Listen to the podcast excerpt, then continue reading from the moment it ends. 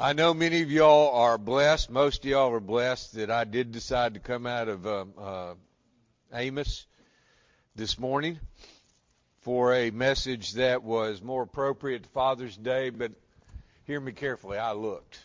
All right.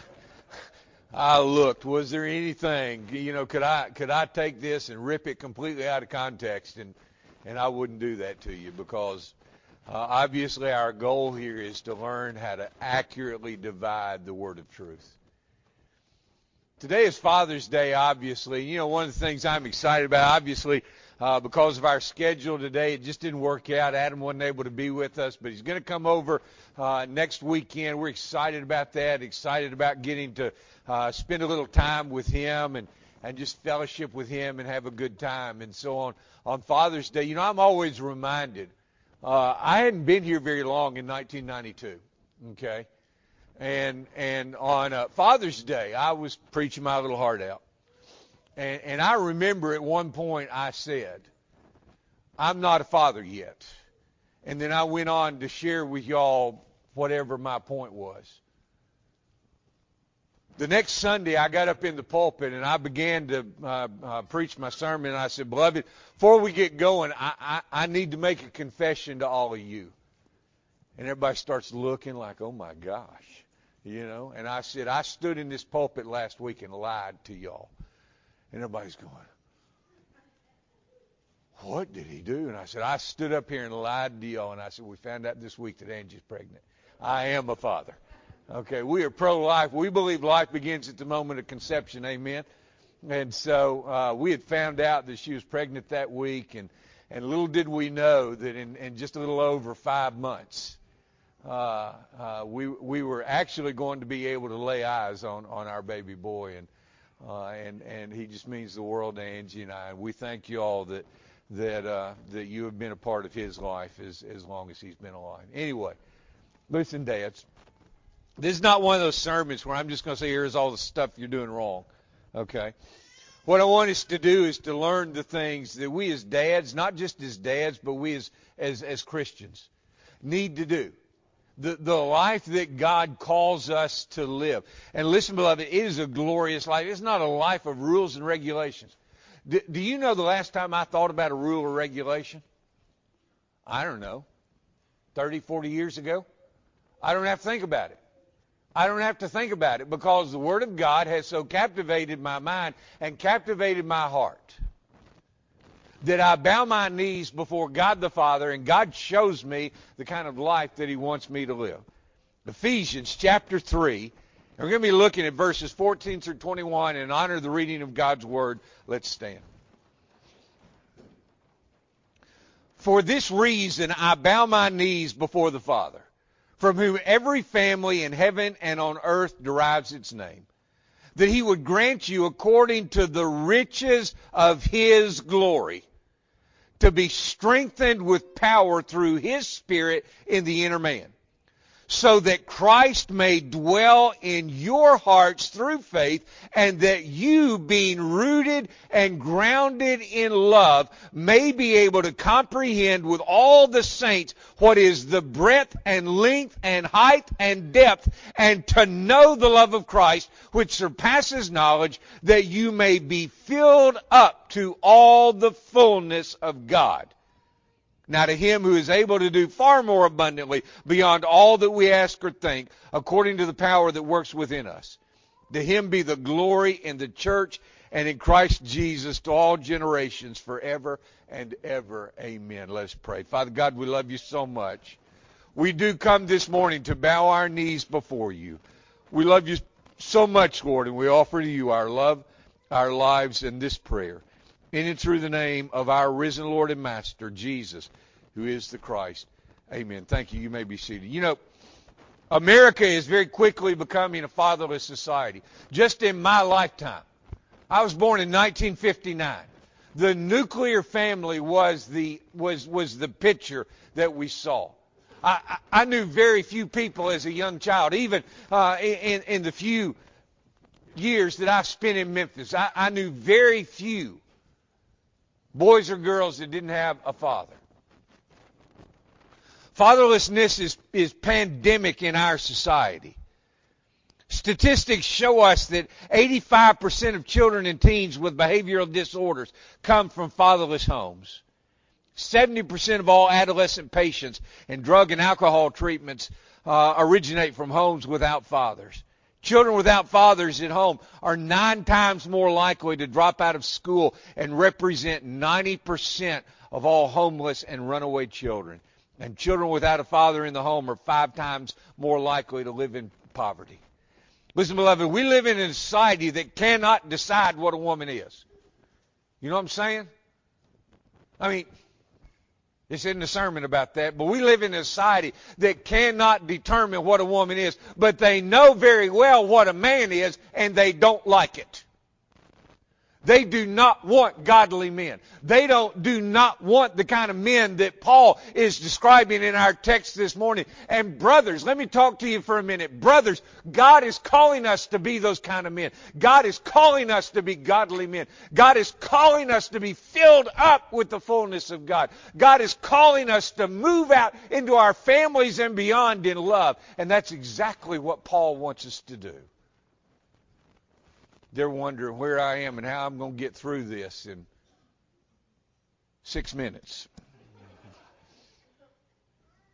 God calls us to be strengthened with power through His Spirit. Listen, beloved, let me, let, if, I want you to take this one thing away.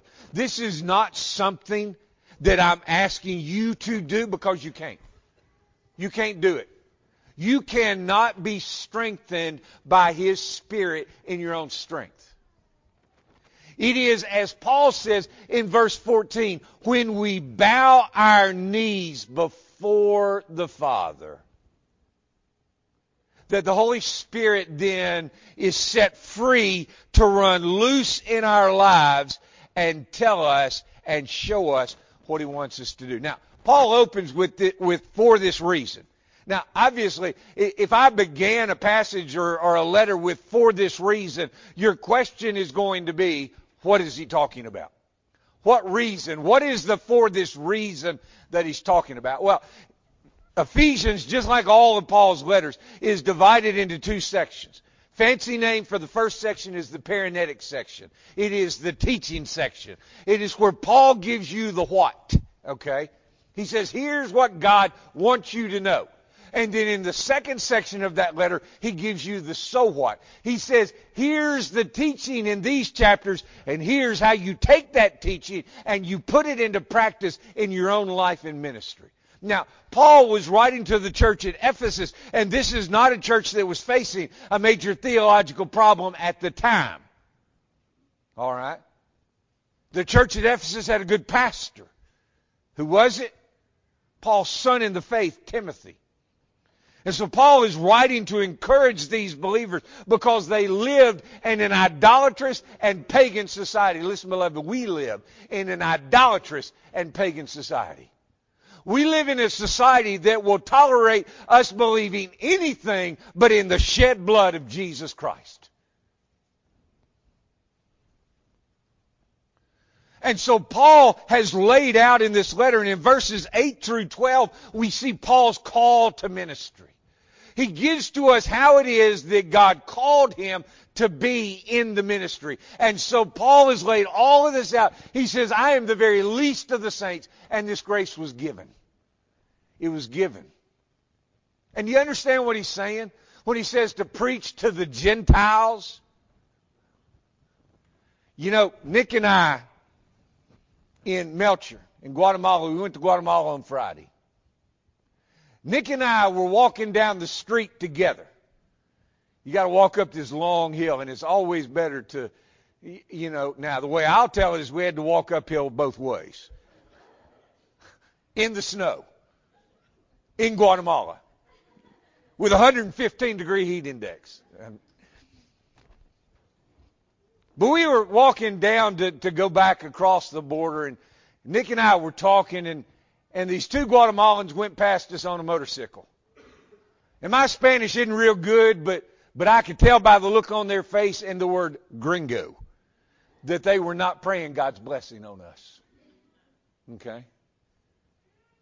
Same thing with Paul. When Paul was a Jew of Jews, he tells us in other places. And for Paul to be called to preach to the Gentiles, that's pretty big. That's huge. To preach to the Gentiles the unfathomable riches of Christ. The unfathomable riches of Christ. Do you understand? Do you understand? Paul had been trying to do it his way all of his life. He'd been trying to get to God by, by keeping rules and regulations and doing this and not doing that. And then all of a sudden, he got saved. He got genuinely saved. And his mind is just going, wow. I had no idea this is what you wanted, God and to bring to light what is the administration of the mystery which for ages has been hidden in God who created all things, so that in the manifold wisdom of God might now be made known through the church to the rulers and the authorities in the heavenly places. Do you understand what he's saying? He's saying, Satan, we coming for you. Okay? Not today, Satan, is what he's saying. We are coming for you. This was in accordance with the eternal purpose which he carried out in Christ Jesus our Lord, in whom we have boldness. Listen to me, beloved. Do you understand what Paul is saying? He's not saying I have boldness. He says we have boldness. If you have tasted of the unfathomable riches of Jesus, then you have boldness and you have confident access through faith in him. When Adam was little, I could always tell when he wanted something. He'd come and he'd say, Daddy, uh, I love you. Do you understand that that's the way that we can approach Father God? Abba, I love you. Can I pour out my heart to you? And the Father just goes, Come up here on my lap. Rest your head on my chest and cry it all out to me. Therefore, I ask you not to lose heart in my tribulations. He says, Listen, guys, you know I'm in jail. You know it's probably not going to turn out well, but you know what? I'm having a glory spell over here. God is doing a great work in and through my ministry over here. And God and Paul doesn't want them to get discouraged. I said all of that to say this. In chapter 2, Paul tells us that we have been made alive in Christ. Did you hear what I just said? We have been made alive in Christ. Then why in the world are we walking around like a bunch of zombies? Why in the world are we walking around like a bunch of dead people? We are made alive in Jesus. Do you understand, do you understand, beloved, that those of us that know the Lord Jesus Christ as our Lord and our Savior are more alive than the, than the most alive person you can imagine? We are made alive in Jesus. In fact, Paul tells us that at the moment of conversion, the old me died. Died, was dead, and buried, went away and I have been raised a new creation in Jesus Christ, never again to die. You can't get much more alive than that, beloved. I have been made alive in Christ.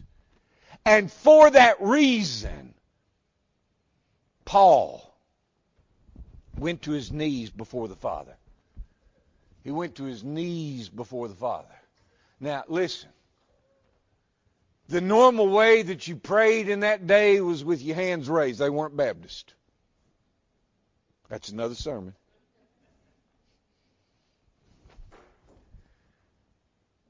But Paul says, I'm going to show honor and glory to God by going to my knees in front of him. And then he says, from whom every family is named.